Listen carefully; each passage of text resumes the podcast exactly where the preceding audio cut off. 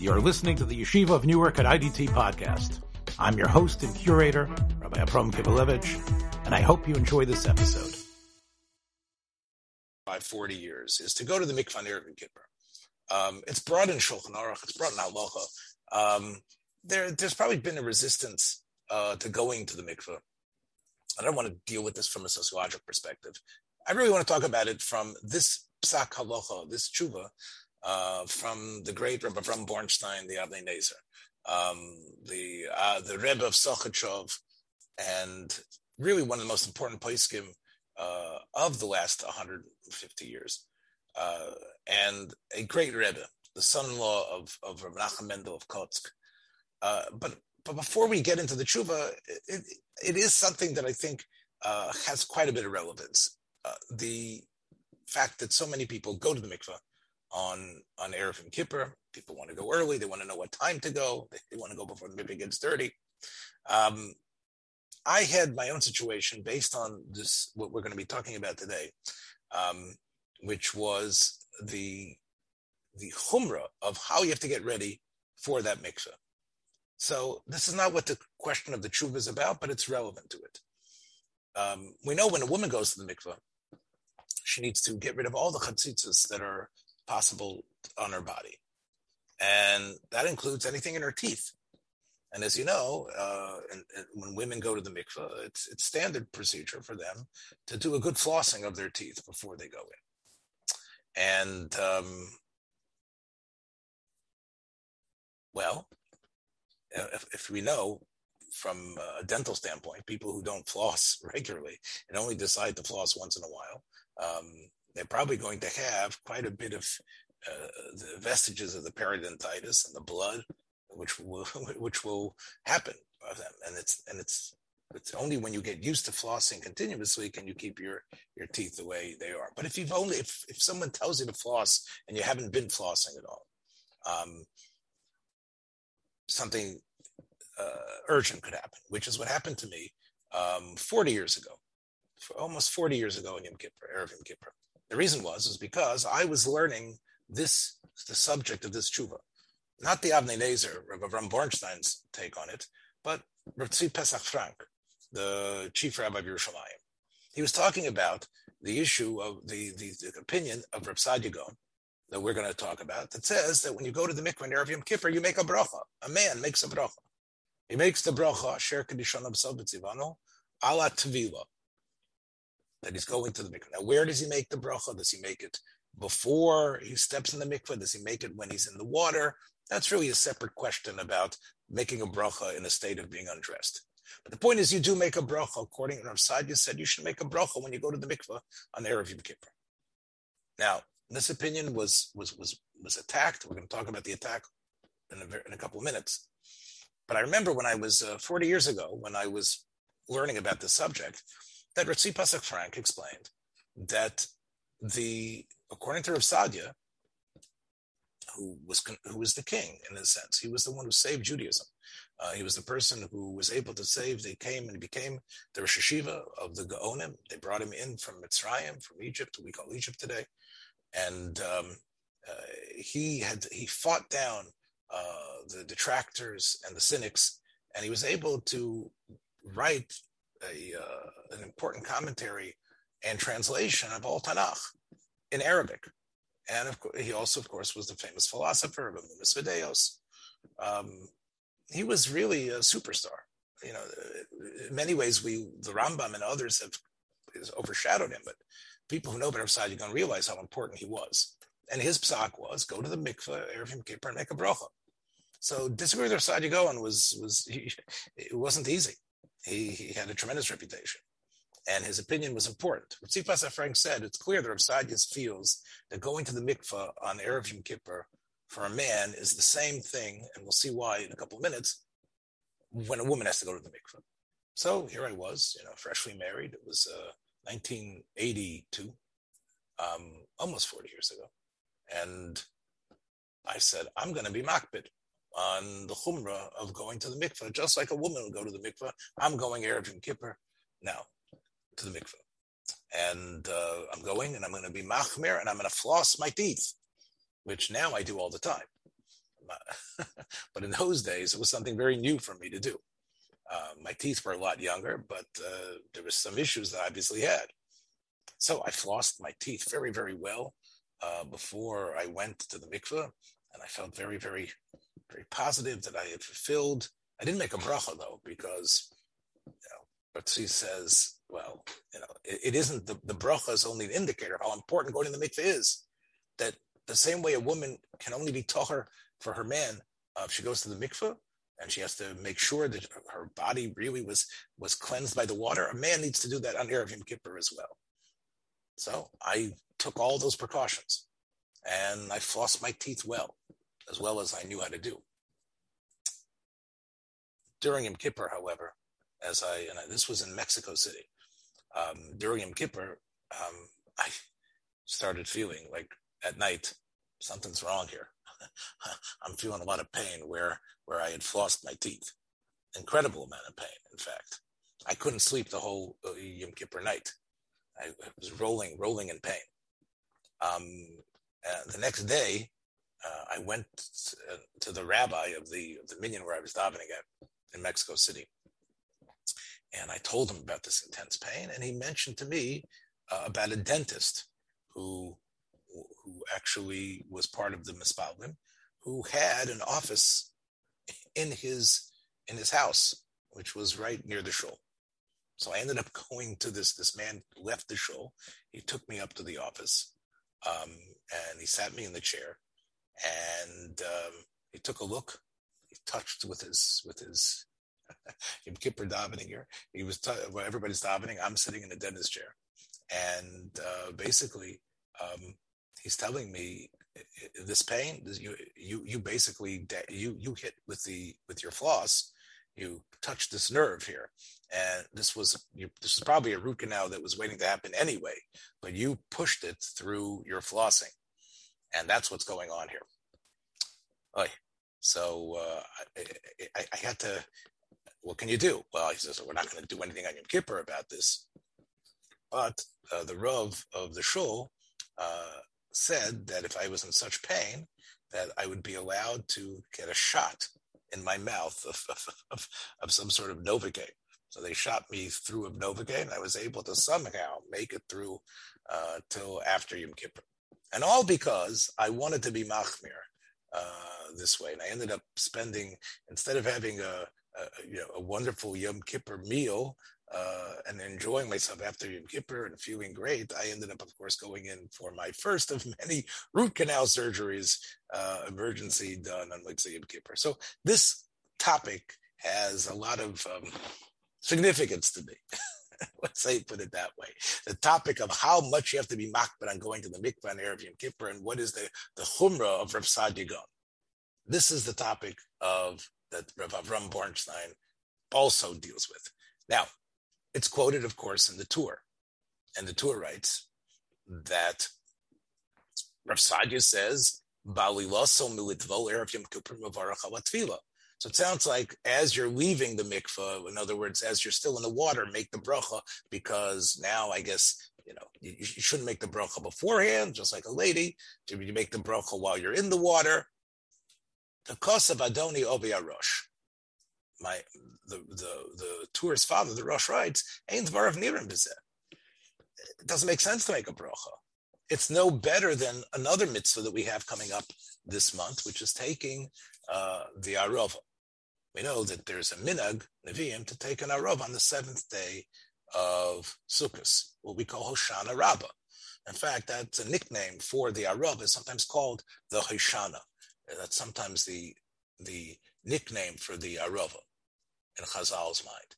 So Hoshana Rabbah is the big day of taking the Arava and you know, shaking it and beating it. There's no brocha, the Gemara says. Why not?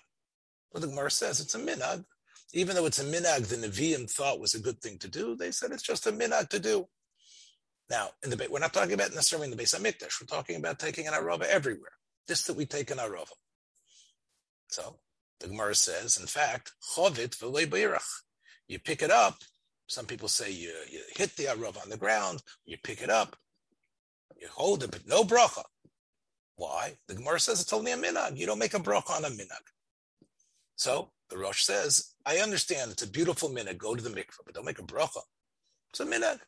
Let's go to the mikveh, Erev Yom Kippur. We're about to, uh, Yom Kippur, we're going to talk to God. We're going to be able to, should be tohar. Now, let me explain something here. We're not really tohar completely, right? Because the Rishonim have already uh, established that we're all Tomei Tuma space. We all, in essentially, live in a world that we've come into contact with people who are dead, and people uh, who have touched people that are dead have come, come into contact with us, and we don't have the para aduma to make ourselves tahar. But as we know, it, there is perhaps a shame tahara from that other not that that other reality that's sort of like the polar well the cousin of death which is the cousin of death is in a way semen and sex. Meaning there's people either either people have had sex to create life or to keep their life going. And that of course means that with ejaculation comes zera. And zera if you're if you're a ba'al keri if you're motzi zera you become a ba'al keri. And yeah, or let's say um, it, it, wasn't through sex. It was just what we you know uh, uh, what we call a nocturnal emission. Okay, I love that term, a nocturnal emission. anyway, one of the great euphemistic uh, Talmudic euphemisms that you hear all the time. The man had a nocturnal emission, and therefore he becomes a Ba'al Keri. Um, somehow, you, you know, they say, if, if, I guess if you say nocturnal, it sounds like a little more scientific anyway, the point is, or as uh, you know, or as they said, or as kids used to say, you know, you had a wet dream. Uh, the point is, in any of those situations where there was an ejaculation, you're tame. What way? You're called a ba'al keri, and you go to the mikveh in order to somehow take off that tuma, in a sense. We know that even in the time of, of, of Ezra, for many hundreds of years, this was a takana that you weren't allowed to. And again, there's a question of how it developed. I don't want to get to all the details now, where it started and how it continued, but eventually became a situation where uh, people that had been involved in sexual activity of any sort of ejaculation type of situation, they were not able to learn or daven before they went to the mikveh. That, of course, was the Mishnah of Brachos and other places throughout Shas. And um, it made sense to perhaps establish some sort of minhag for Yom Kippur. And on Yom Kippur, at least, you go back in a way and and, and, and you, you want to be on a higher level, and therefore you go to the mikveh. The Alter Rebbe in his in his Shulchan Aruch says that obviously when you go into that mikveh of Yom Kippur, part of what you should think about is that you're meeting God and part of it is the fact you know that uh, you know you want to re become a new person but part of it is what you should go and that's why you go three times is you dunk yourself the third time and say in this way if i was I, I'm, I'm free of carry at least in a certain sense for two must carry and therefore i want to be able to to now go and daven okay all right that's the reason why people were doing it it's a minhag it's a nice minhag but you don't make a brach on a minhag so uh, the the Sochachover, the Avnei Nezer says, but that's not the only person who says it. It's not just Rasag. You go, uh oh, let me do that. Let me take that back. Ach, the he says B'Sefer Tanya Rabosai Kosev Levarech. So I found other Rishonim who say the Sochachover says that you should also make a bracha. Now the point I'm trying to make here is is that first of all, all right, it's not just for Saadia Gaon who has this strange opinion. The uh, the, the says, I found it in other Rishonim as well, later even than the Rosh. So they seem to think making a bracha is a positive thing, and you should make a bracha. So how do we answer the Rosh? The Rosh seems to have a good question. You make a bracha on a minhag. There's another place where we make a bracha on a minhag, and that is Halel on Rosh Chodesh. Now, if you daven in a Sephardi uh, shul, a shul of Sephardim, they will not make a bracha uh, for on Rosh Chodesh because you don't really say, you know, it's only a minag to say Hallel. Uh, the Gemara says that it was a minag that started in Babylonia, in. There was a significance of what Rosh Chodesh is about to say Hallel. I mean, think about it. What, what, why would you say Hallel on Rosh Chodesh, right? What happens on Rosh Chodesh that, that, that oh, we got to be Mahalo Hashem? All right. Look, the moon, the moon always comes in the right place, right? This we don't make a we don't we don't say hallel on on on phenomenon that are just naturally, right? But anyway, the minhag did develop, whatever the idea behind it was. But it was only a minhag to say hallel on Rosh Chodesh. Still, we know the Ashkenazim make a bracha on hallel. Why? So Tosfos in Sukkah uh, deals with this question. Why it's become our custom and our psak to make a bracha on Rosh Chodesh, Hallel, even though based on the Gemara in Sukkah about the Arava, there is no bracha. So Tosa says, Shiny Arava, the Netila Ba'alma. An Arava, taking an Arava without the idea of what the rabbis came up with. Outside the Beis Hamikdash, there was no idea of putting that Arava anywhere. There's no Mizbeach without this minag developing, the act of picking up uh, uh, of an arava, picking up what we call the hadassim, it's just an act of picking something up. If it wouldn't be what the, the, the minag invested in it, the act in itself had no significance. Outside of the Beis Hamikdash, the act of picking up an arava or taking it, using it in part of your davening, it means zero. Okay, so they invented this minhag. Well, you don't make a brach on that. So not, you want to follow the minhag, fine. Don't say, God, you commanded us to follow it. God, God's probably happy that you have nice customs, but you don't invoke God's name and say, this is what made us special and we're making a broch on it. Masha'en kain halel. Right. Halel perhaps logically doesn't necessarily jive with Rosh Chodesh. But somehow the in Bavel was we want to celebrate the moon. We want to celebrate not the moon, but we want to celebrate the fact that that that, that, that there's that the, the calendar keeps on going. The fact is the Jewish people testify to that. There's something sublime. Okay, that's that's the idea behind it. That's not enough to make a bracha the Tosa says. Why you can make a bracha is is because they they elevated something that in itself was a, a, a, not just a nice thing, but a mitzvah in itself. What mitzvah was that? Well, you're learning. You're Kori B'Torah. Waving a, waving a, a willow is nothing, but saying the words that David HaMelech uh, made uh, put into Tehillim is a mitzvah of Limud Torah. It's reading the Torah. You're reading things that are not just divinely inspired. You're reading part of the Torah, Nevi'im Miksuvim. It's all part of God's Torah. So even though it's true you made Birchas Torah in the morning, but at least this act is objectively a mitzvah without the rabbis, without the, the, the custom people coming and saying, oh, please, it's a nice custom to do. So the act itself, again, is significant and is a mitzvah act. The minag is not what made it a mitzvah act.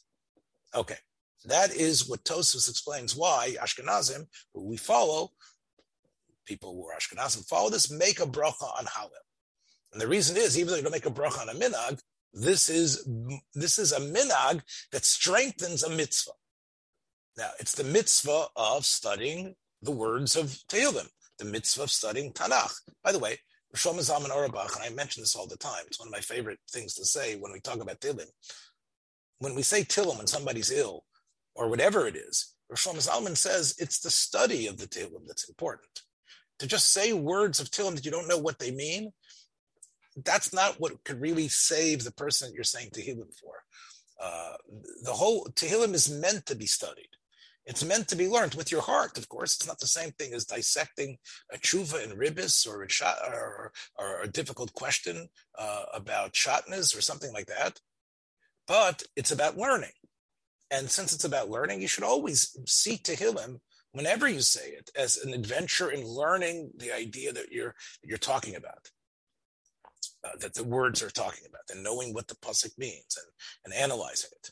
So therefore, Hallel is definitely like you're studying Torah in a way, or, or speaking Torah and understanding Torah of what you're saying. So therefore, you can make a bracha. So the Avnei Nezer now says, well, that's what that could be what Rav Saadia Gaon believes is true by Tvilas Keri. Now, why? Why? What was this minag that Ezra came up with to make sure that even though you're still Tamei Tumas Mace and from some other reason, it's not going to make you Tohar, but because generally, let's say if, if, if you touch, if a, let's say another type of tumor, tumor sheretz. So tumor, a, a, dead a dead sheretz, you come contact with dead sheretz, you're now tame. So you go to the mikveh that night. In other you go to the mikveh during the afternoon, and by night you become tahor. The very first Mishnah in Brachos talks about how you become tahor at night after going to the mikveh in the late afternoon. Going to the mikveh during the day after you had after you ejaculated is not going to is not going to make you tahor anyway. You're not even if there would be no tumas mace around, you would still have to wait till the evening. This was a a, a, a, a way to get it into your brain that you're about to study Torah or daven or pray to God. And going to the mikveh is going to make your learning and davening better. That's what the Gemara in Bracha says. The Gemara says that we know that whenever you study Torah, it has to be similar to the way we stood at Mount Sinai, the way we stood at Har Sinai. And we know we stood at Har Sinai, of course, we'd separated from our wives, and it was scary too. Not only did, did, did we go to the mikveh, so to speak, or is, is, uh, you know, we weren't involved in, in, in, in any sort of sexual activity, we also were scared because we how, we talked about it, of course, in yesterday's davening. Uh, if you were reading the the, the of Shof, of Shofrot, we talked about Ma'amad Har Sinai, and that's what it was about. Ma'amad Har Sinai was was scary.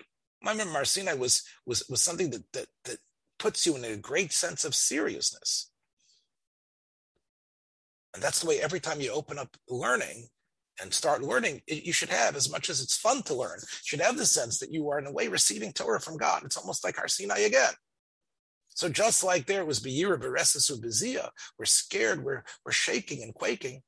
A person who's had a nocturnal emission, a wet dream, who's had sex, there was a there was an involvement in fantasy in his brain that he needs to somehow recalibrate from because that's what it comes from you know a person uh, uh, if a person is thinking about uh, lepers and thinking about um, you know dying constantly you know he's probably not going to be having any wet dreams or having ejaculations or having sex it's because he had to get into a mindset of fantasy and fun and that, in a way, Ezra saw, and, and, and objectively so, is really a contradiction to serious learning.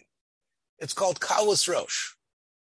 So basically, going to the mikveh itself was not some, true. Ezra demanded and made it usher. He and his Beis Din made it usher to learn Torah unless you went to the mikveh. You couldn't daven unless you went to the mikveh.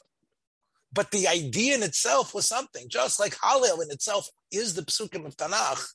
The idea of going to a, a mikveh, which we know represents Tahara, that change of your mind will make your learning better.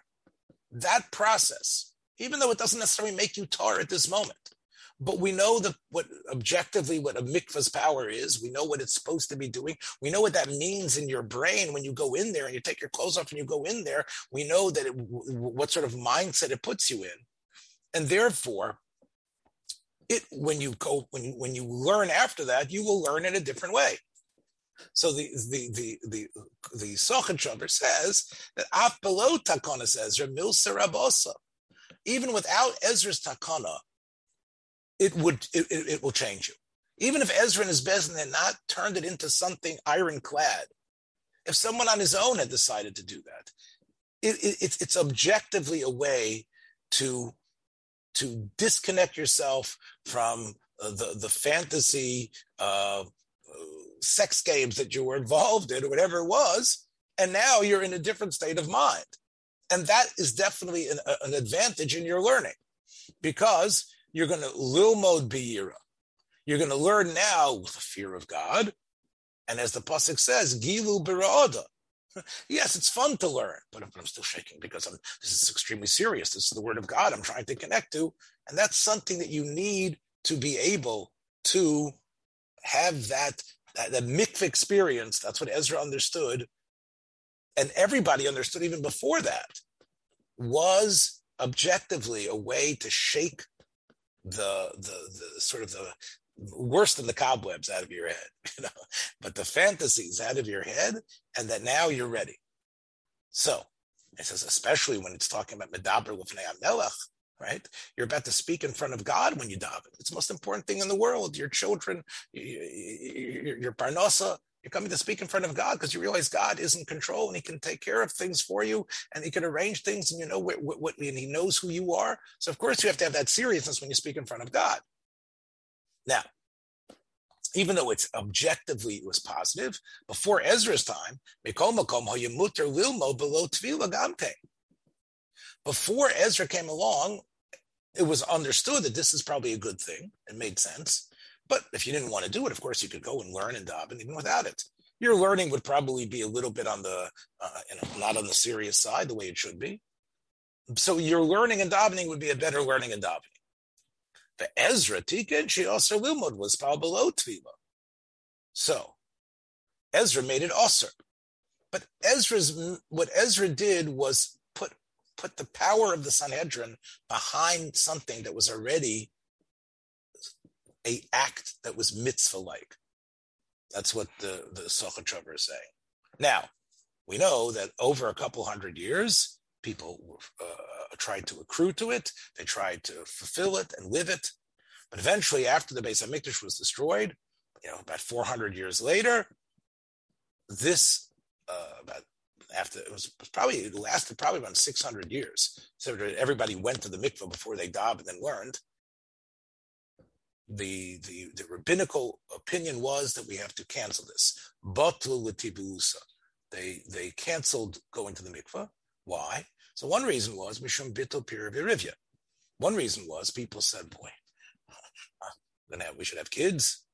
Oh boy, if, if, if I if we have sexual relations, I'm gonna have to run to the mikvah before I can learn and daven. Eh, I've got the headache. So the point was, people saw that there was an effect of this takana people were not having children the way they should. Another reason was Ubitl Talmud Torah. That was on the opposite side. you had people who said, you know what, look, uh, I guess I can't learn. So they would have sexual relations, but they would basically not learn because I'm not going to go out to the mikveh. Uh, that's, that's like a mile and I got to go wait and I got to wait for my towel and this. I'm not doing that. So there was a lack of, there was bittul review. The people were not learning. So because of that, the Rabbanan said, all right, we're canceling it.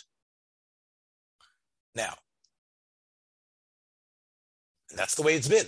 So we can now, Ezra's Takana is gone, and we can learn and daven without going to the mikveh.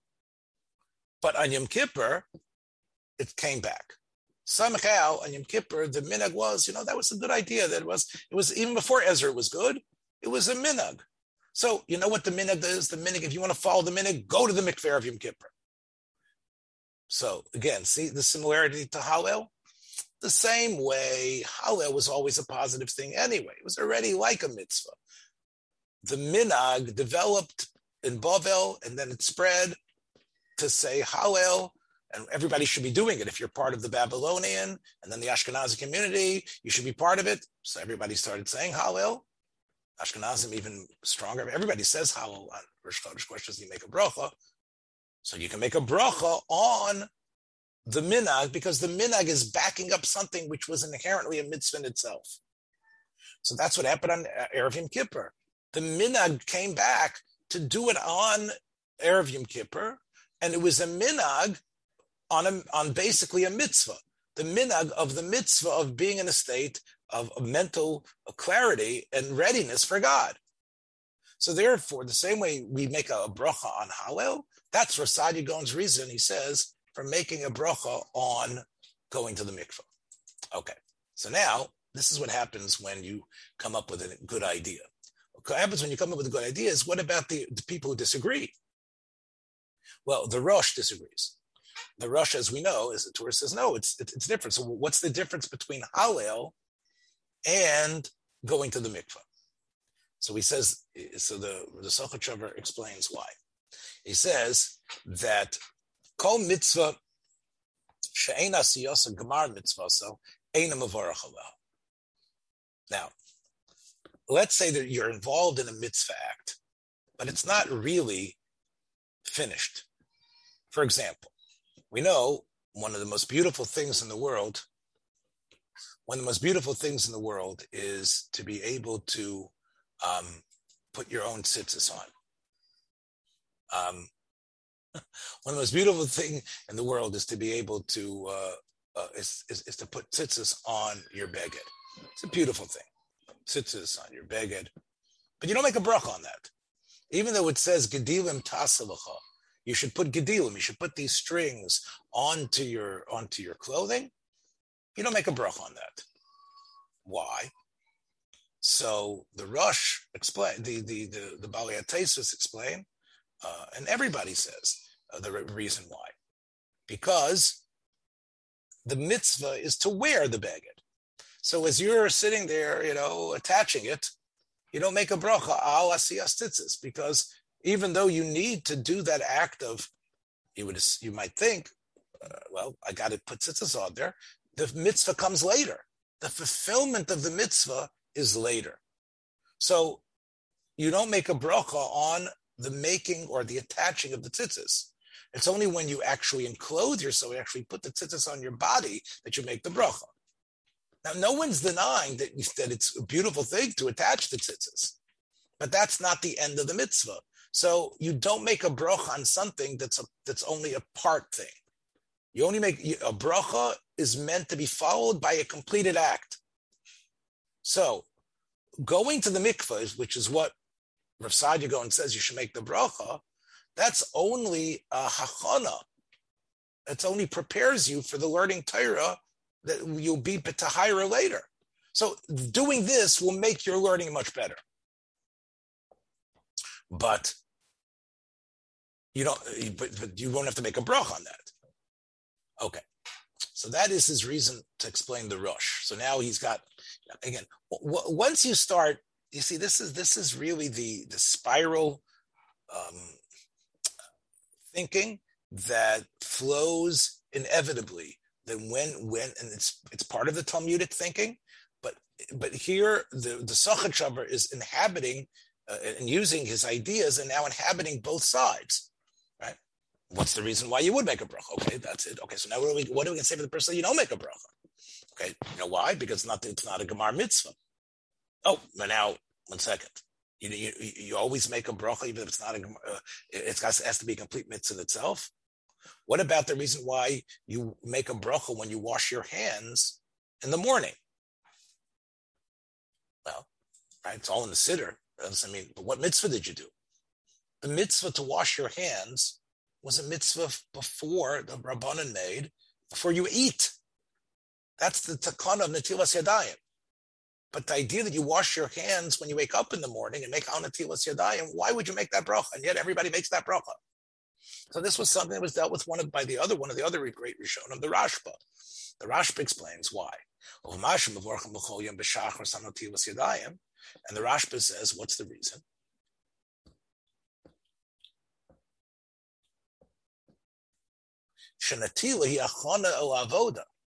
The Rashba came up with this idea that the idea of why we wash is because a man, a woman, we have service of God that needs to be done. We're not Kohanim, but we serve God in so many ways. We've, we've gotten, in a way, our soul back. And therefore, the same way a Kohen, starting the day in the Beis Hamikdash, washes from the special basin, the Kior, and now he's ready to do avoda, and it's, it's, it's wrong for him to do it. It's possible for him to do avoda. It's possible before he washes his hands.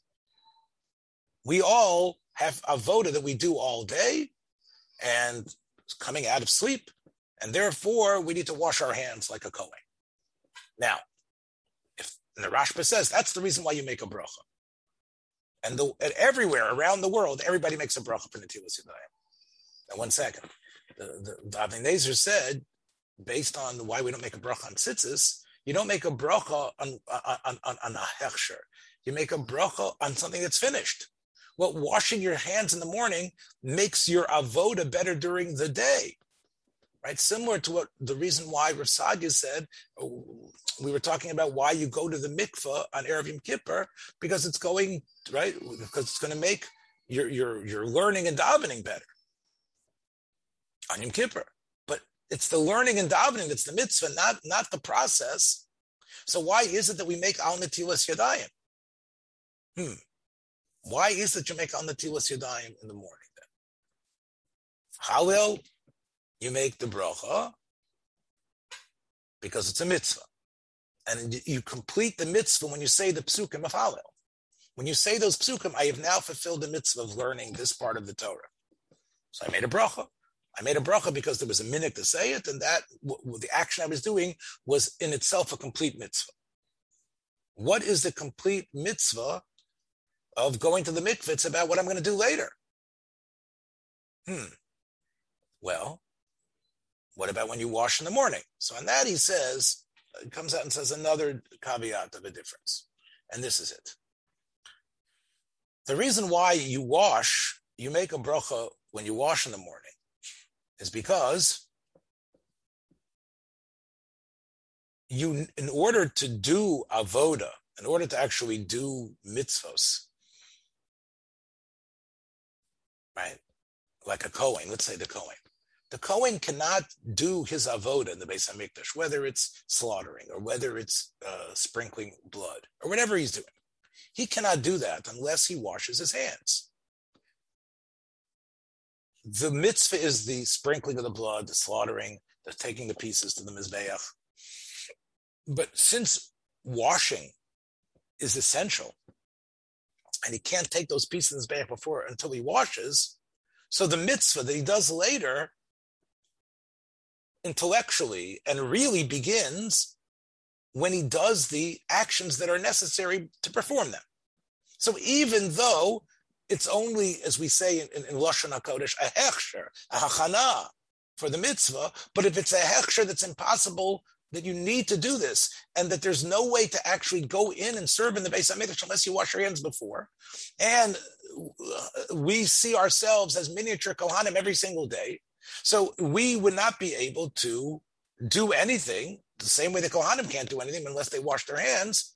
The mitzvahs of all, all the mitzvahs that we are doing during the day, in, in a way, start when we wash our hands. So that is like an act of a that's like that's like a mitzvah in itself. The mitzvah's already started. When it comes to tzitzis, it's it's when you wear it, but, but, but you could probably have someone else. You don't have to put the, the, the strings on there. Someone else could do that as well. So it's not essential. Here's another idea.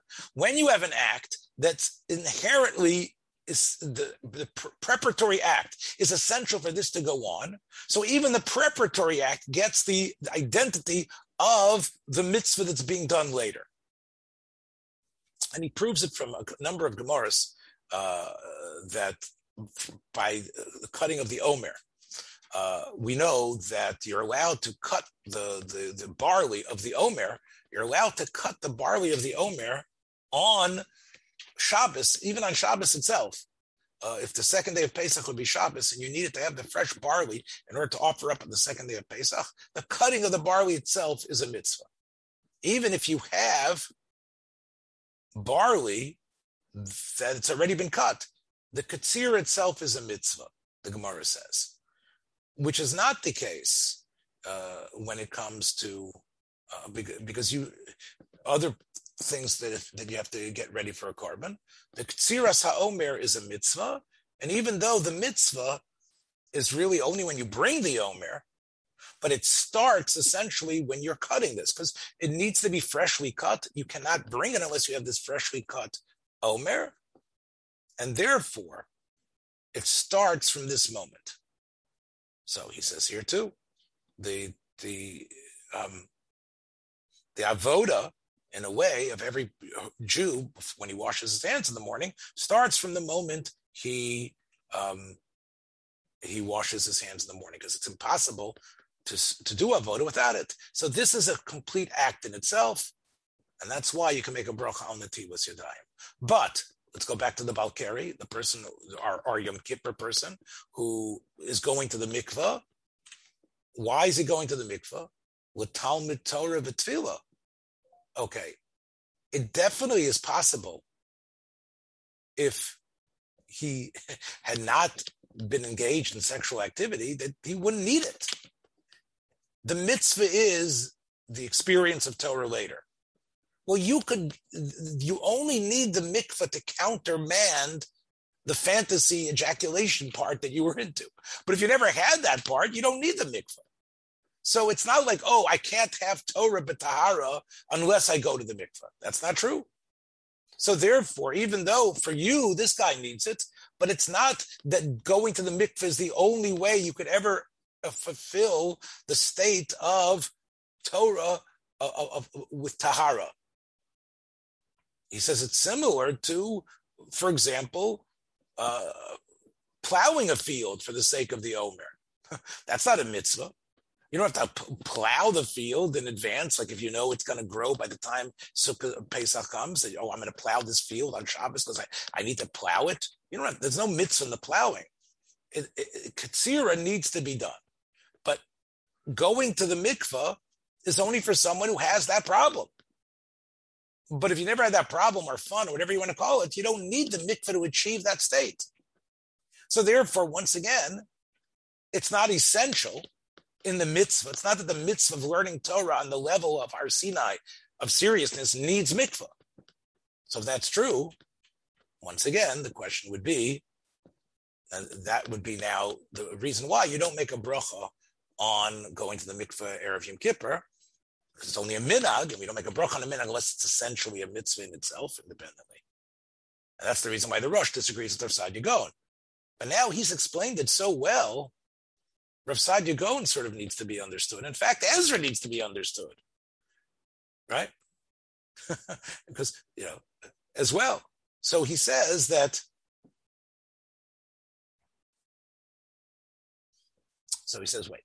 So the truth is, is that I could probably come up with a reason why you would make a bracha.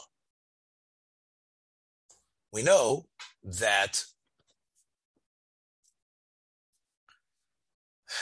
why would anybody say you make a bracha on going to the mikveh on Erev Yom Kippur?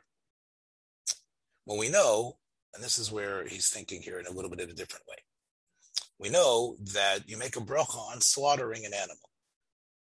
Now, slaughtering an animal is technically is not a fulfillment of a mitzvah.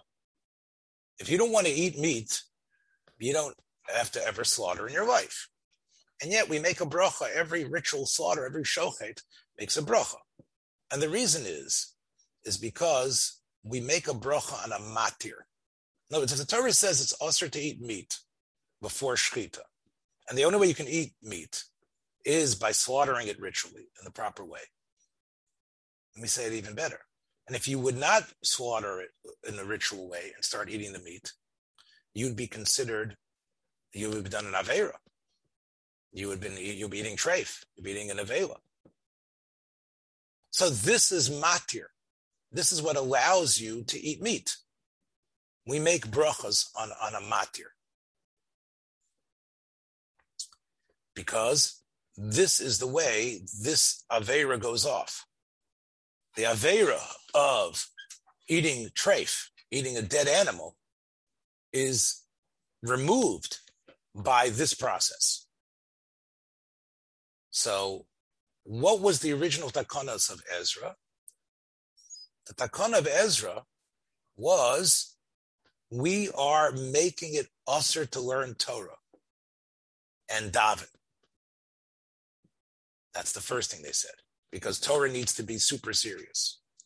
Right? It's more than just a good idea. We're going to make it usher. And this is the way you allow yourself, you're it by going to the mikvah. So you can make a, the same way you make a bracha on shchita, in the time of Ezra, before Rav Saadia Gaon, they, eh, for 600 years, everybody made a bracha before they went to the mikvah if they were making brachas at that time. They were making brachas even going to the mikveh because even though it's the learning later that's the real fulfillment of the mitzvah, Ezra actually made it an isser, and the isser, the the, the kiyum uh, of the matir, the taking away the isser, is the reason why we make a bracha. But that isser has gone away. Ezra's takana is gone. There is no longer an Isser to learn Torah. So that's why the Rosh says, I don't understand Rav Saadia who says you should make a bracha. I would have made a bracha too in the time of Ezra before. I'm making brachas on, as we saw before, um, um, you know, I will make a bracha on a Tiwas in the morning. But I'm not. Uh, but going to the mikvah on erev Yom Kippur, even though it's a nice minhag, you wouldn't make a bracha on it because it's not the end. It's not the, the minhag has to attach itself to something like Hallel. There, the Rosh would say you make a bracha, like all Ashkenazi poskim would say, because there's a that's in itself the complete mitzvah. But here, it's just to learn Torah be'ema. That's not the learning Torah comes later. So, what is the reason Rav Saadia now? Why did Rav Saadia say you should make a bracha? So he says Rav Saadia must hold that the minag was not just it's a good idea. The minag that was instituted created an Easter. The Yom Kippurim Amina Kamo Shatikan Ezra. Kamo Ken Aminig B'Tfilas Yom Kippurim Shalo Yispalo Tfilas Yom Kippurim Shalo Batar B'Tumaskeri. They created a lotase.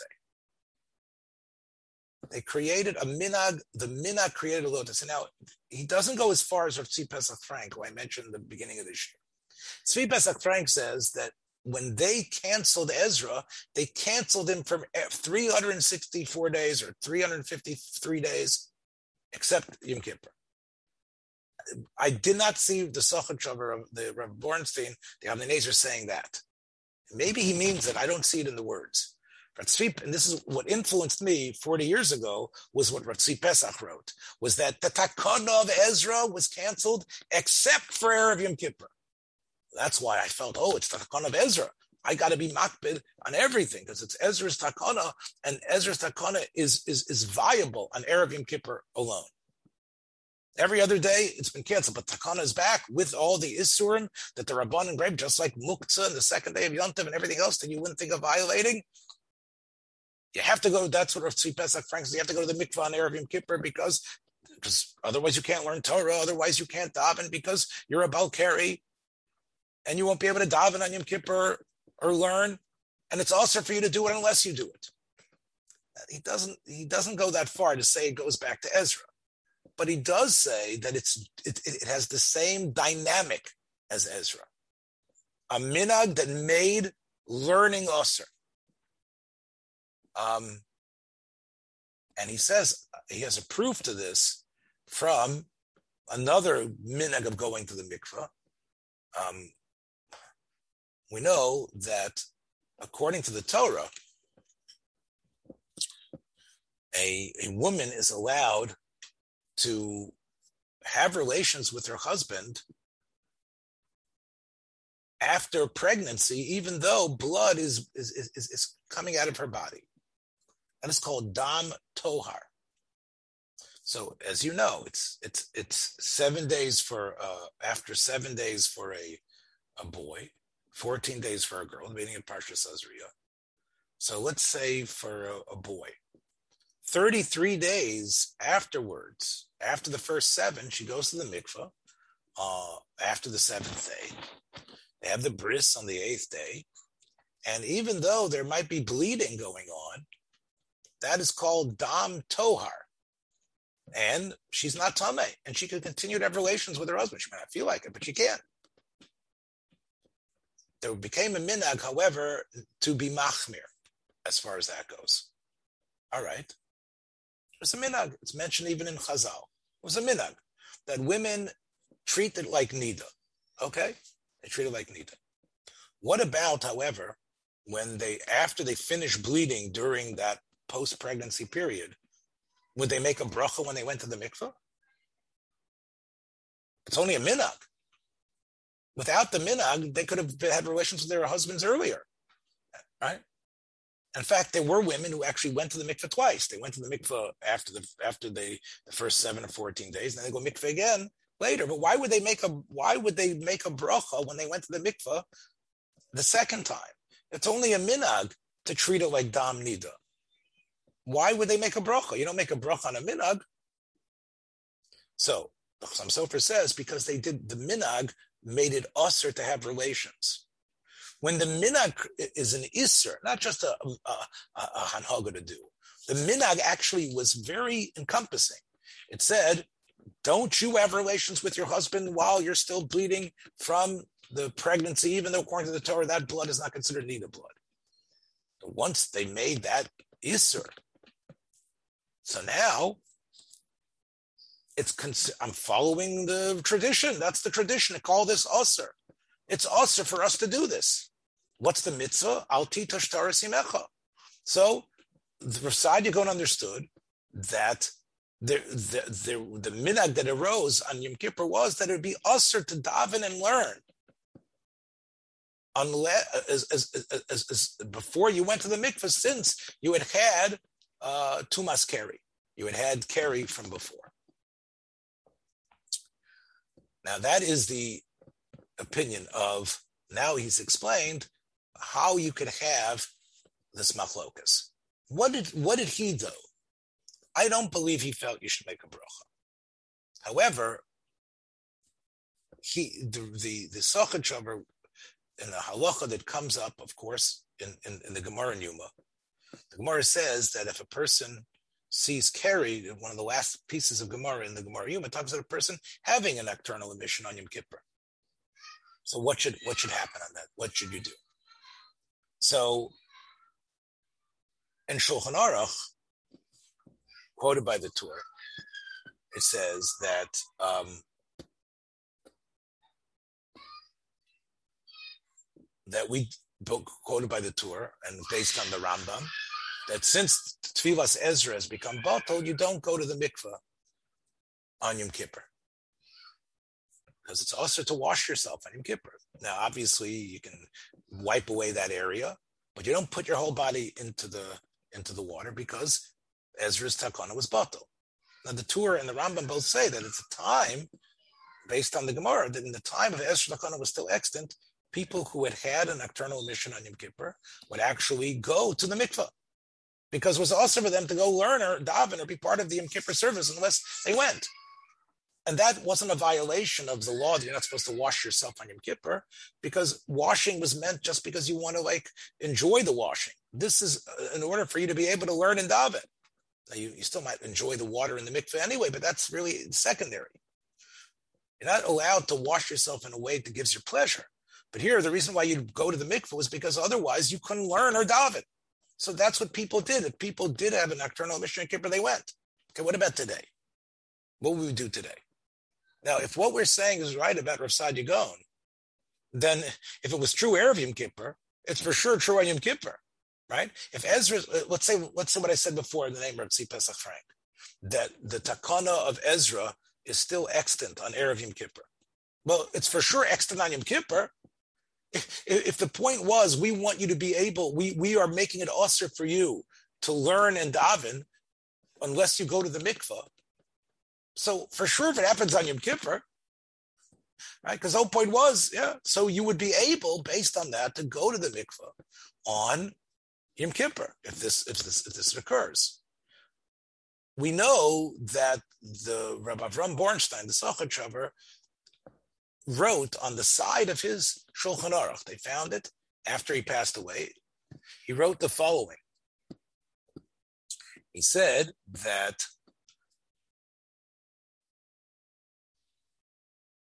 even though the Shulchan Aruch says you shouldn't go, you should just wipe it off.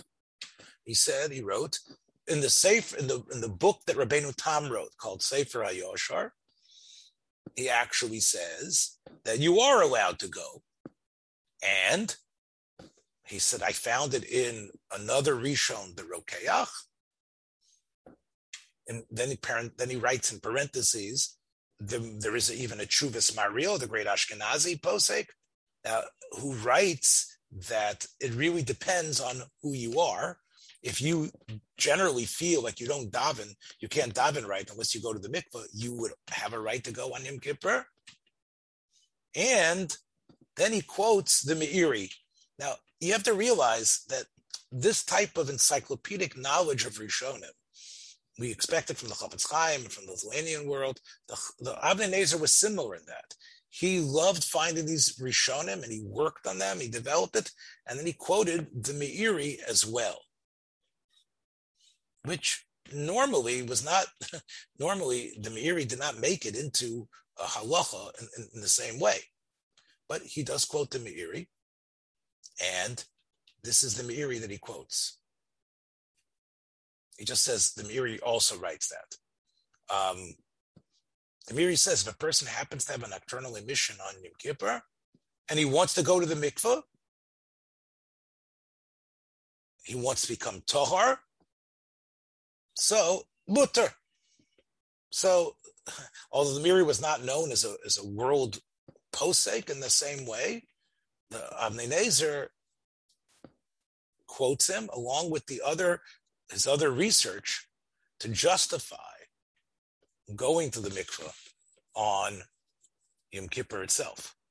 And it might be, of course, that uh, uh, again, I'm sure everybody goes Erev Yom Kippur. Did he make a bracha or not? My sense is is that um, my sense is is that he didn't. He just because he explains, he tries to explain to why you would make a bracha.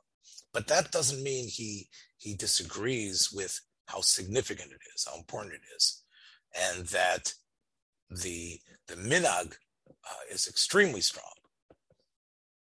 And because of that, I guess whether you know through COVID restrictions or not, a person might be scared. Last year, people were scared about going. I think the idea behind it is the essential one, and that idea is that we need to go through some sort of process and we have to try to get our brain where it needs to be because uh, the davening and learning it is something that's essentially different we we as human beings are, are affected by this we are affected by this change i'll put it in a very grub way you know they say you have to go out to a gym to really work out properly you could have exercise equipment at home and i know during covid you know people bought them like crazy but there's something about going to this place, this place that has a name, the workout room, the, the health club, the gym, of going there and involving yourself in this new thing. Yes, that's what I'm about. Leaving your house, or even if it's in your backyard, and going and putting yourself into this place that you know is meant for Tahara is definitely a way to to for you to, to come to terms that there's something serious happening when you're on the treadmill, you realize, yeah, I got to get that weight out. You're on the recumbent bike. I got another mile because you, you know how essential your health is. I think in the same way, a person has to realize that that speaking to God, praying to God on Yom Kippur is something that's so different.